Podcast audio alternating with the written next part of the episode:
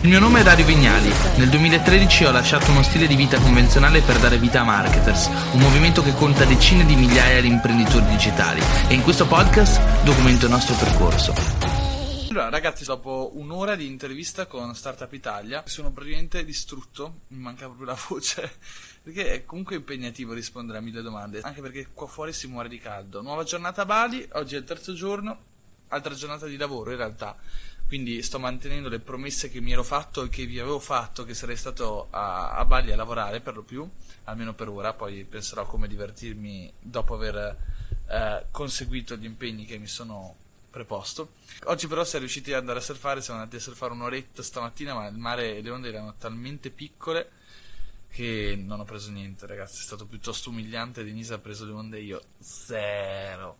Però vabbè, lei è più brava, si sa. Come state? Ciao Stefano, ciao Thomas, ciao Matteo Barbieri. Comunque, questa intervista che ho fatto, mentre aspetto che mi lasciate qualche domanda, era relativa alla, a come facciamo io e Denise a viaggiare così tanto per lavoro, come riusciamo a mantenere equilibrate no- le nostre vite, perché poi in realtà sembra bellissimo viaggiare così tanto, ma poi quando inizi a viaggiare tanto tanto iniziano a crearsi degli squilibri, comunque delle tensioni nello stile di vita abbastanza forti e come dico sempre, sem- nella vita c'è sempre una ridistribuzione dell'energia positiva e negativa, no? Cioè se tu, eh, se tu veramente credi che la vita di qualcuno sia migliore della tua, può, può essere secondo, diversi, secondo alcuni aspetti, ma molto probabilmente nella maggior parte dei casi, non tutti, c'è sempre una ridistribuzione dell'energia negativa da qualche altra parte, quindi può migliorare un, espe- un, aspetto ma può peggiorare un altro aspetto. Infatti l'altro giorno ho fatto questo video su YouTube, eh, non so se, se, l'avete visto, sui quattro pilastri della vita per il proprio successo personale e professionale,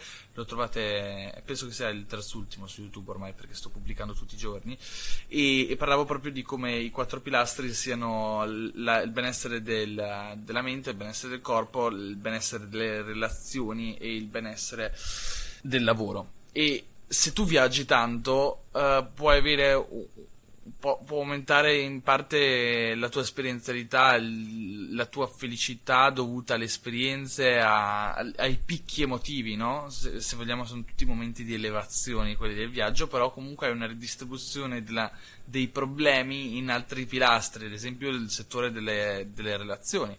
Cioè, se c'è una cosa che è comprovata scientificamente è che noi siamo felici nel momento in cui abbiamo delle relazioni d'amicizia stabili e di cui ci possiamo fidare e che possiamo in qualche modo coltivare e portare avanti nel tempo con costanza e quotidianità quindi avere la propria, la propria, famiglia vicino al proprio fianco oppure avere degli amici cari e vederli spesso eccetera. Io ho la fortuna magari con marketers che comunque le persone con cui lavoro sono anche grandi amici e li vedo spesso però in generale non è che da quando abbiamo, ci siamo trasferiti a Barcellona ci siamo fatti così tanti amici perché viaggiando così tanto stiamo lì sette giorni al mese e non è che abbiamo stretto grandi amicizie o grandi relazioni quindi, se vogliamo, il viaggiare tanto poi ti porta ad avere altre, altre problematiche, altri pensieri, altri aspetti con cui confrontarti nella vita, no? Pensate anche sui genitori che non li vedi quasi mai e ogni tanto ci pensi, no? Wildflower Mood sì, probabilmente la incontreremo, ha già scritto. Viaggiare molto spendendo poco, mi chiede Francesco Amato. Sì, ovviamente facendo anche lì delle, dei sacrifici e poi comunque viaggiare molto spendendo poco a un certo punto anche lì diventa impegnativo perché se spendi poco hai pochi comfort e dopo un po' comunque ti, ti, pesa vivere con un certo tipo di vita. A meno che non sei una persona portata per farlo ma lo puoi fare uno, due, tre anni e poi a un certo punto ti stanchi hai conoscenze psicologiche, si vede, ne hai avuto a che fare o autodidatta? No, una mia passione, eh, tieni conto Armando che mi occupo di marketing e per me marketing non è altro che psicologia applicata, quindi se vogliamo lavoro con la psicologia tutti i giorni, solo che sto sul lato vendita invece che sul lato terapia. E, e mi fa, fa sorridere questa cosa perché poi quando metti un uomo di marketing insieme a un uomo di psicologia ti rendi conto che tutti parlano la stessa lingua e penso che, che, che la lingua umana sia in realtà un, molto simile in diversi frangenti.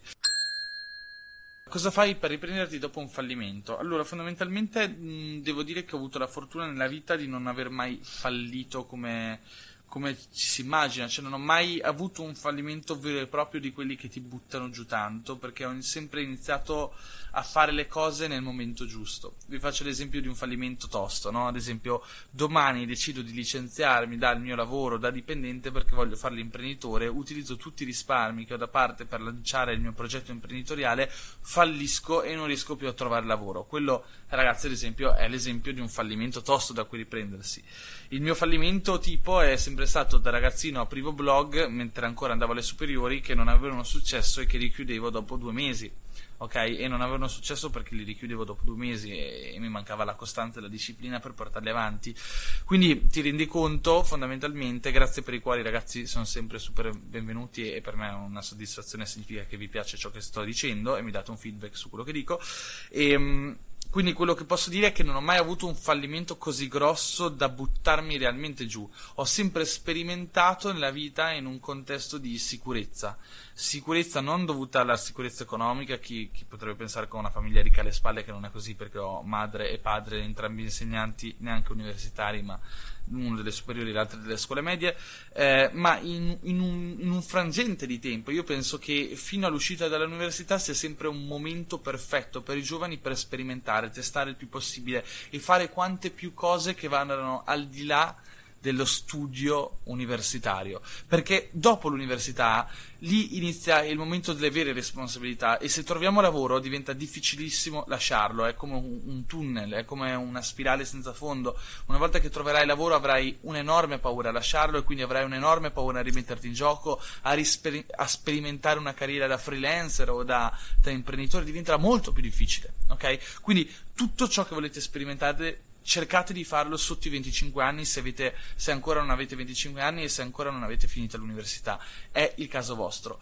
Non limitatevi a studiare ciò che vi impongono i professori, cercate di studiare anche cose che non vi sono imposte ma che vi potrebbero essere utili. C'è un bellissimo aforisma che ho citato l'altro giorno che ero a parlare in LUIS all'Università a Roma e um, l'aforisma era uh, studia quello che ti dicono e fare carriera, studia quello che ti interessa o quello che ti serve e costruirai una fortuna. E penso che questo aforisma uh, riprenda perfettamente quello che è il valore della carriera imprenditoriale. Sì, ma Instagram è, principalmente un social di marketing. Quando avrà fatto il suo tempo si rifarà tutto di nuovo in una, una, nuova applicazione. Guarda, Davide, penso proprio di sì, perché ogni cosa è ciclica. Se ci pensate, eh, la maggior parte delle aziende non va oltre i 30 anni. Per ora il ciclo di vita medio dei social network è tra i 4 e i 5 anni. E questa, se vogliamo, curva di, di utilizzo la, la si vede perché il momento in cui nasce il social network offre un, un, solo obiettivo, una sola missione, poi c'è un, un, momento di fagocitazione in cui il social network o la piattaforma cerca di estendere le proprie funzionalità per andare più ampia possibile sul mercato e prendere più utenti possibile. E poi quando effettivamente raggiunge un livello non dico di saturazione ma di grande grandezza, eh, quello che fa la piattaforma è iniziare a mungere il sistema per guadagnare quanto più possibile, perché ovviamente poi iniziano ad esserci gli investitori a un certo punto e gli investitori vogliono vedere un risultato che abbia a che vedere con un utile, quindi un guadagno, un margine, eccetera, eccetera. E per tirare fuori quel margine bisogna iniziare a fare advertising, l'advertising rovina l'esperienza d'uso dei, dei clienti, degli utenti, per far sì che, ut- che le aziende, i brand spendano il più possibile in advertising, in social network si trova eh, costretto ad abbassare la reach, no? la visibilità organica dei post, quindi in modo che la gente poi inizia a spendere in advertising, ma questo fa incazzare l'utente medio che quando nasce una nuova piattaforma che gli dà più visibilità, poi si riversa nella nuova piattaforma. E questo è quello che potrebbe succedere con Instagram. Domani o dopodomani eh, TikTok inizia a dare visibilità, visibilità, a tutti, come sta avvenendo, pubblichi un video. L'altro giorno ho pubblicato il mio primo video su TikTok, ha fatto 6.000 view con 39 follower, non so come sia possibile. Quindi capite che se se altre piattaforme iniziano a darti quella soddisfazione, quella parvenza di fama, eccetera, inizi, l'utente medio inizia a pubblicare con più piacere su altre piattaforme rispetto ad Instagram ed è a quel punto che la vita, intesa come vita social, online, virtuale, inizia a popolarsi altri, anche in altre piattaforme, nuovi, in nuovi social network che non siano per forza Instagram. È un ragionamento da fare, Davide. Penso che chi lavora nel marketing deve avere questa responsabilità e questa consapevolezza che l'ecosistema si trasforma costantemente ed è responsabilità dell'uomo di marketing avere ben chiaro quale può essere la trasformazione futura di questo ecosistema e reagire quanto prima possibile. Quello che dico della mia carriera professionale è che la maggior parte dei risultati che ho avuto li ho avuti proprio in funzione del timing che ho portato in essere, cioè tutto ciò che ho fatto uh, e, ho, e che ho fatto bene, sono riuscito a farlo bene perché sono entrato in un momento nel mercato, intendo, in un momento dove gli altri ancora si stavano guardando in giro aspettando di capire se effettivamente quel quella ipotetica innovazione poteva essere decisiva o interessante per il proprio business. Io invece l'ho visto come una passione, come un momento di esplorazione mia personale e quindi mi ci sono andato dentro con tutto l'interesse del mondo di fare bene. MP Rio mi chiede piccola curiosità, alternanza scuola-lavoro con marketers. Guarda, non, non, so quale sia la domanda, però ti posso parlare di alternanza scuola-lavoro con l'imprenditoria digitale. E se ti posso dire la mia, io l'ho sempre portata avanti tutte e due, fino a che l'una non ha distaccato l'altra. Cioè, io non, non ho mai smesso in realtà di fare l'università fino a che marketers non è esplosa e non ho iniziato a guadagnare molto di più dei miei professori universitari. E a quel punto lì ho detto, beh, eh, forse se arrivo a guadagnare lo stipendio del mio professore moltiplicato per più volte, forse sono arrivato in una condizione dove l'università la posso anche lasciare perché eh, economicamente mi sento tranquillo, avevo già risparmiato un bel po' di soldi. E numero due avevo costruito una brand identity, una brand authority sul mercato legata al mio nome abbastanza forte da dire ok se il mio lavoro imprenditoriale domani fallisse potrei comunque trovare qualcuno che mi, mi se vogliamo decide di assumermi o di darmi un lavoro o di affidarmi un progetto. Quindi se vogliamo dipende dalla propria tolleranza al rischio però se ti posso dare un consiglio cerca di portarle avanti entrambe. Eh, secondo me ci sono tanti non so che università fai ovvio che se fai il politecnico e studi ingegneria meccanica quantistica studierai tantissimo diventerà molto difficile portare avanti anche una carriera di tipo imprenditoriale o comunque un progetto laterale però quello che posso dirti è se invece fai un'università come tanti altri, che se ti impegni quel poco riesci a ottenere quel voto minimo che ti soddisfi e poi avere anche due o tre ore al giorno da dedicare, metti un'ora, due ore al giorno da dedicare a quelle che possono essere delle passioni laterali soft skill, competenze di marketing, tentativi di fare imprenditoria online, allora caspita fallo, fallo, se puoi farlo fallo. Ciao Dario, miglior libro dove si parla di creare community intorno al proprio brand ce ne sono tanti, eh, ma in realtà fondamentalmente tutto quello che so l'ho riversato in Copy Mastery, che è il mio corso al copy, che però è un corso in realtà sulla brand identity, la creazione di valore e di perché è legato al brand. Un, corso, un, un libro in particolare non saprei. Leggi tanti libri sul brand positioning. Federica Mazza dice: Ciao Dario, mia sorella ti ha finalmente scoperto su Spotify. Peccato che è da una vita che parlo a tutti di marketers. Ma come mi ha scoperto su Spotify? Stava cercando persone a caso o gli hai parlato a te del podcast l'ho andata a cercare? Marco Spallino mi chiede: Ciao Dario, come consigli di iniziare a fare il freelancer dopo 5 anni nel digital come dipendente? Guarda, Marco, mi avevi mandato questa domanda ieri nelle stories e io ti ho risposto in diretta sul gruppo Marketers. Proprio ieri sera ho fatto una diretta rispondendo alla tua domanda. Quindi basta che vai sul gruppo Marketers e ti ascolti la diretta. Uh, forse addirittura anche in una puntata del podcast uh, prossimamente uscirà. Poi, da dove nasce il nome marketers? Ma marketers in realtà è uno, un, una parola d'utilizzo comune sul mercato americano e in Italia ci siamo posizionati per questa parola chiave prima che in tanti la potessero utilizzare. Però marketers fondamentalmente è il termine che viene utilizzato in America per definire l'uomo di marketing, colui che lavora col marketing, colui che riesce a costruire strategie di vendita, eccetera, eccetera, eccetera. Quindi non è una parola proprietaria, non è che ce la siamo inventata mi hai fatto venire voglia di andare a Bali, sei un vero influencer. Grazie, super quota. Ma penso che al di là del, dell'influenza no Bali meriti un viaggio. Qual è secondo te il numero più difficile di follower da raggiungere? I primi 10.000 penso che siano i più complessi in assoluto. Davide dice: Sì, ok, tu sei molto bravo e ne capisci davvero tanto, ma trovo il marketing di Amazon molto più solido e davvero utile. Io studio tutta una cosa distante dal marketing, però personalmente trovo un modo di lavorare vincolato troppo alla rete. Da come girano le app e le tendenze è molto strano. Ma uh, Davide, guarda, penso che hai fatto una domanda, ti, un'osservazione, ti sei risposto da solo. Forse non fa per te. Cosa intendi tu per B2B? Ma ragazzi, B2B per lo più quando ne parlo intendo business to business, quindi sono io azienda che faccio un servizio a un'altra azienda e non vendo, defini- eh, non vendo per forza a un consumatore finale che possa essere, per intenderci, Nike è B2C, eh, McKinsey o un'azienda di consulenza è B2B perché lavora con aziende, vende servizi ad aziende, mentre Nike vende prodotti a clienti consumatori finali non dotati di partita IVA. Enzo mi chiede, grande Dario, ci siamo visti a Meetup a Roma, a quando i corsi su videomaking e storytelling? A, a breve, cioè ci stiamo già lavorando io e Paolo, però ancora non sappiamo le date di lancio, cose di questo tipo. Comunicare il vino oggi, chiede Libellula, J. Libellula. Linguaggio semplice e meno tecnicismi. C'è qualcuno che lo sta facendo? Quali potrebbero essere i migliori strumenti? Blog, Instagram, YouTube? Guarda, non lo so. Um, c'è Isaac Wine Master, mi sa, un amico di mio amico che lo sta iniziando a fare su YouTube e mi pare che stiano facendo una cosa molto carina. Anche loro sono arrivati alla tua stessa conclusione che devono abbassare un po' il tono in termini di formalità e linguaggio professionale. Prova a dargli un'occhiata.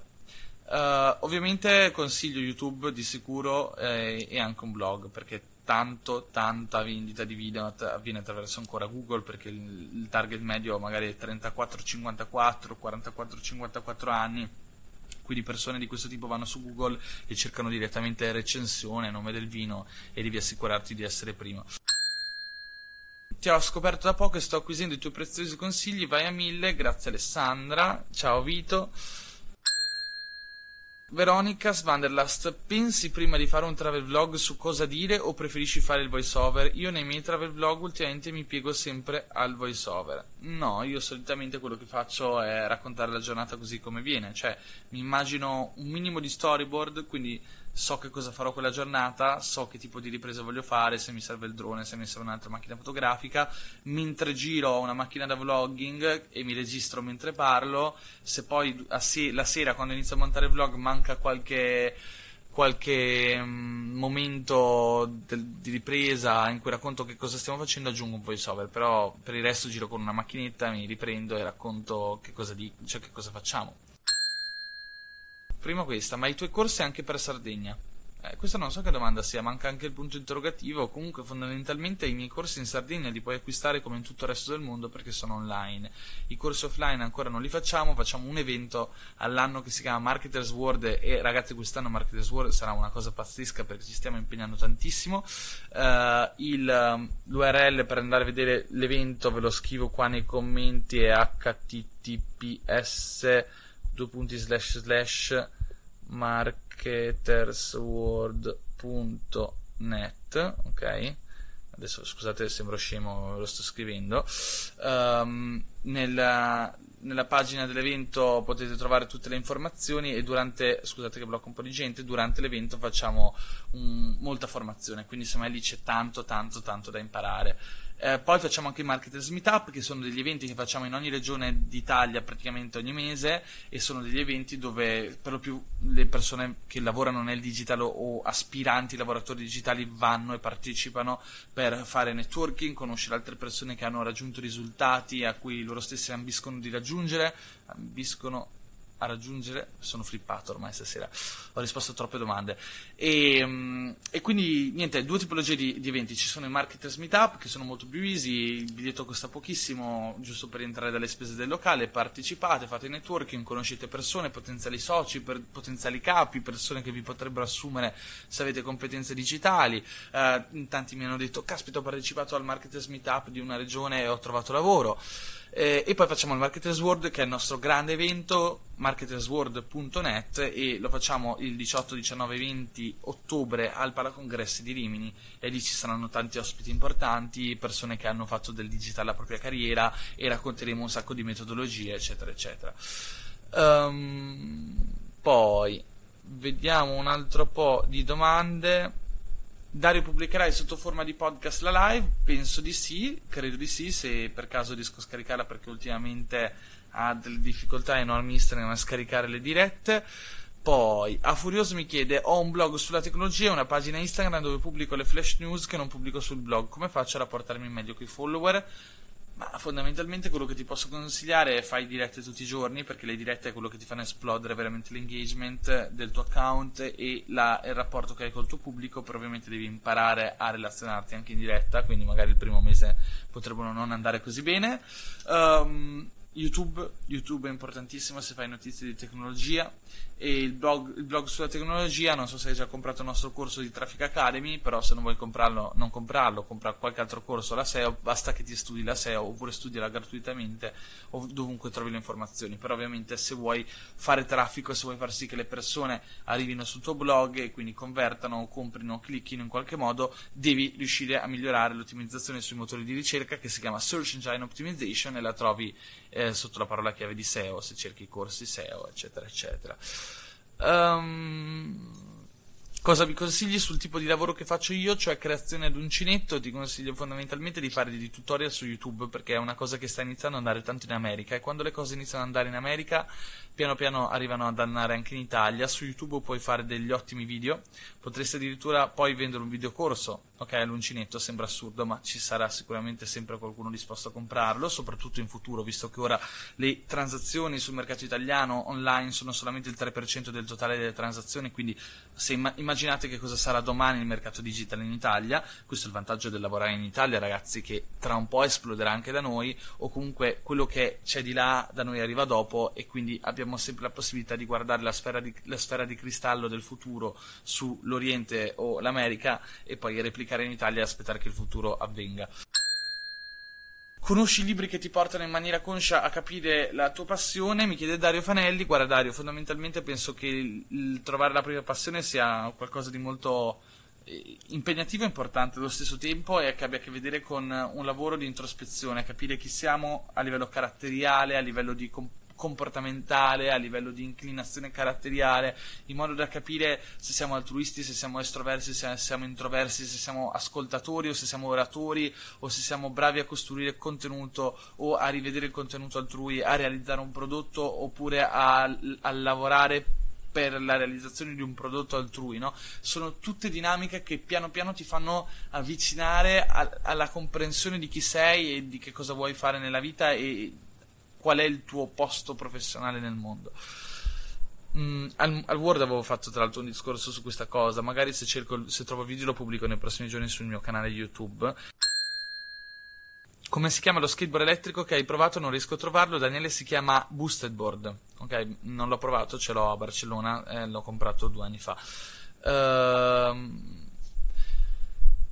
Dario, sono un po' in crisi nel creare contenuti diversi tra Instagram e Facebook. Avresti qualche dritta, ad esempio, per una pagina di corsi fitness? Allora, fondamentalmente all'inizio, eh, Mary, eh, non è così importante. Cioè, secondo me, il pubblico che usa Facebook ormai è anche diverso da quello che usa Instagram e se non, se non c'è il tempo o il budget per costruire contenuti diversi, si possono riutilizzare anche gli stessi con la consapevolezza che eh, se vuoi fare più engagement possibile, i video su Facebook ormai fanno veramente poco engagement, quindi se vogliamo fare engagement su Facebook potremmo utilizzare le classiche foto con quote divertenti riguardo alle palestre oppure le storie motivazionali di persone che sono andate in palestra eh, che frequentano la tua palestra quindi il prima e dopo che in realtà su Facebook se fai ads è vietato però insomma a livello di contenuto organico non penso che sia un problema Uh, la storia del titolare della palestra, la, la storia dello staff, uh, qualche diretta ogni tanto,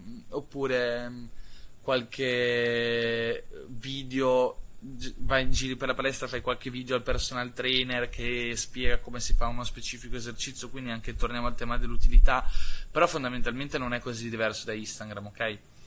Vedi, vedi, un po' te se ha senso usarli tutti e due. Sicuramente per una palestra magari ha senso, però cerca di curarne uno più dell'altro se non, se non hai stesso, la stessa capacità di focus da dedicare a, a, entrambi, no? Nel corso di Statadvance un, una follow liker, ma non esiste più il programma. Cosa si può usare in alternativa Mass Planner, che è ancora disponibile agli studenti di Statadvance? Facebook è il social del giudizio, della polemica, dove sparare a zero, se scompare è solo un bene. Queste ragazze sono considerazioni. No, a me non importa, ci cioè sono strumenti con cui ci lavoro e le analizzo a livello analitico e strumentale. Non, non, non è, questi ragionamenti sono un po' tipo Perché ho gli occhi stanchissimi? Tra un po' vado a letto. Sono un po' ragionamenti lasciati così al caso, no? Cioè, nel senso, molto spesso Facebook non funziona bene nel tuo caso, perché magari viene gestito male, viene utilizzato male, ma se sei un'azienda su Facebook ci dovresti essere. Questo è interessante. Ciao Dario, come posso allenarmi con il copy non avendo un prodotto o un servizio da proporre? Ho già preso copy mastery. Ma salvo, guarda, in realtà è molto semplice. Immagina, guarda un prodotto che ti piace, oppure anzi, meglio ancora uno che non ti piace perché diventa più difficile, e immaginati che quel prodotto sia tuo e che lo devi vendere in qualche modo semplicemente immagina che sia tuo e crea quindi la landing di vendita, la pagina di vendita, il copy di vendita, le email di vendita, anzi addirittura puoi farlo gratis per marketers, a parte gli scherzi, questo, cioè, questo è, è, reale, cioè tu puoi allenarti a scrivere il copy di un prodotto anche se non è tuo, cioè non capisco quale sia il problema. Poi altri consigli che ti posso dare, Immag- idea un prodotto che non esiste e scrivi nel copy, cioè se su tutti usa veramente la fantasia e l'immaginazione, penso che sia il consiglio migliore che ti posso dare. Corsi Instagram che consigli dopo Instafire, Insta Advance, che è il nostro corso un po' più avanzato. Va bene ragazzi, penso non ho risposto a tutti, però ho risposto a un bel po' di persone Purtroppo vi devo lasciare perché qua manca l'elettricità. Io ho un faro puntato contro la faccia ed è l'unico faro nel giro di centinaia di miglia. In, questo, in queste centinaia di miglia tutte le zanzare rivali si stanno iniziando a concentrare verso il mio faro, quindi tra poco mi mangeranno vivo, quindi vado in stanza con l'aria condizionata a 18 gradi a proteggermi. Eh, detto ciò, um, è stato un piacere partecipare a questa live. Uh, pubblicherò un video su YouTube uh, tra oggi e domani. Iscrivetevi al canale YouTube, seguite le live su Instagram, poi sì, seguitemi anche su, su Facebook, perché no, appena ucciso una zanzara. Ciao ragazzi, wow!